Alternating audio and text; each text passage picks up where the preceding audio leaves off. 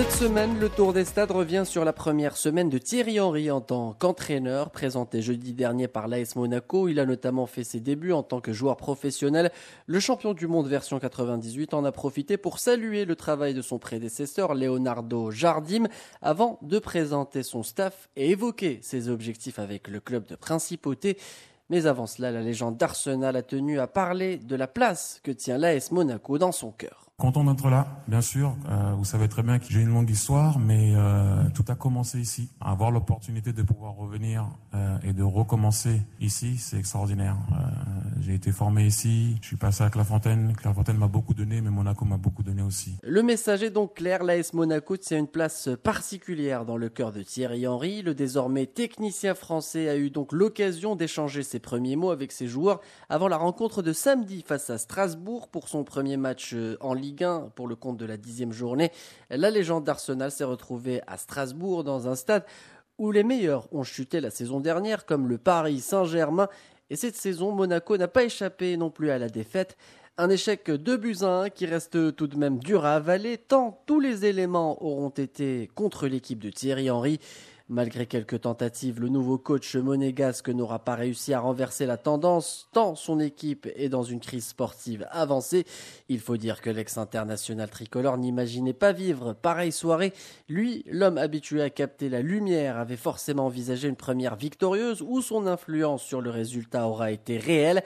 Mais sur la pelouse de Méno, les éléments avaient décidé de s'acharner contre Titi et ses hommes.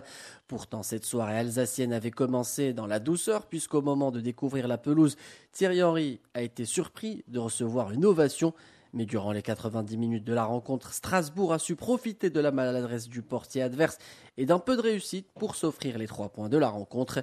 Thierry Henry revient sur ce premier match où il aura connu toutes les sensations. Pas évident parce qu'on a essayé de mettre quelque chose en place qui fonctionnait dès le début, avec notamment quelques euh, percées où on a trouvé euh, Sidibé sur le côté, soit il frappe ou soit il peut la remettre à, Falcao au début du match. Et puis on prend ce but, ce but que j'ai pas besoin de décrire, vous l'avez tous vu. L'erreur est humaine, on va pas accabler euh, quelqu'un pour ça. Il fallait réagir. On a réagi, balle sauvée sur la ligne. Il y a eu aussi l'occasion de Aoulou qui met une frappe et Matzel la sort sous la barre, le coup franc. Après, après c'est vrai que quand tu prends un, but comme ça, c'est pas toujours évident, surtout dans la situation, euh, dans la situation où on est. Et la situation de l'AS Monaco est clairement critique. Le club de principauté est avant-dernier au classement général après 10 journées, avec seulement 6 points et une seule victoire depuis le début de la saison. Loin très loin des 30 points sur 30 enregistrés par le leader, le Paris Saint-Germain, depuis le début de la saison.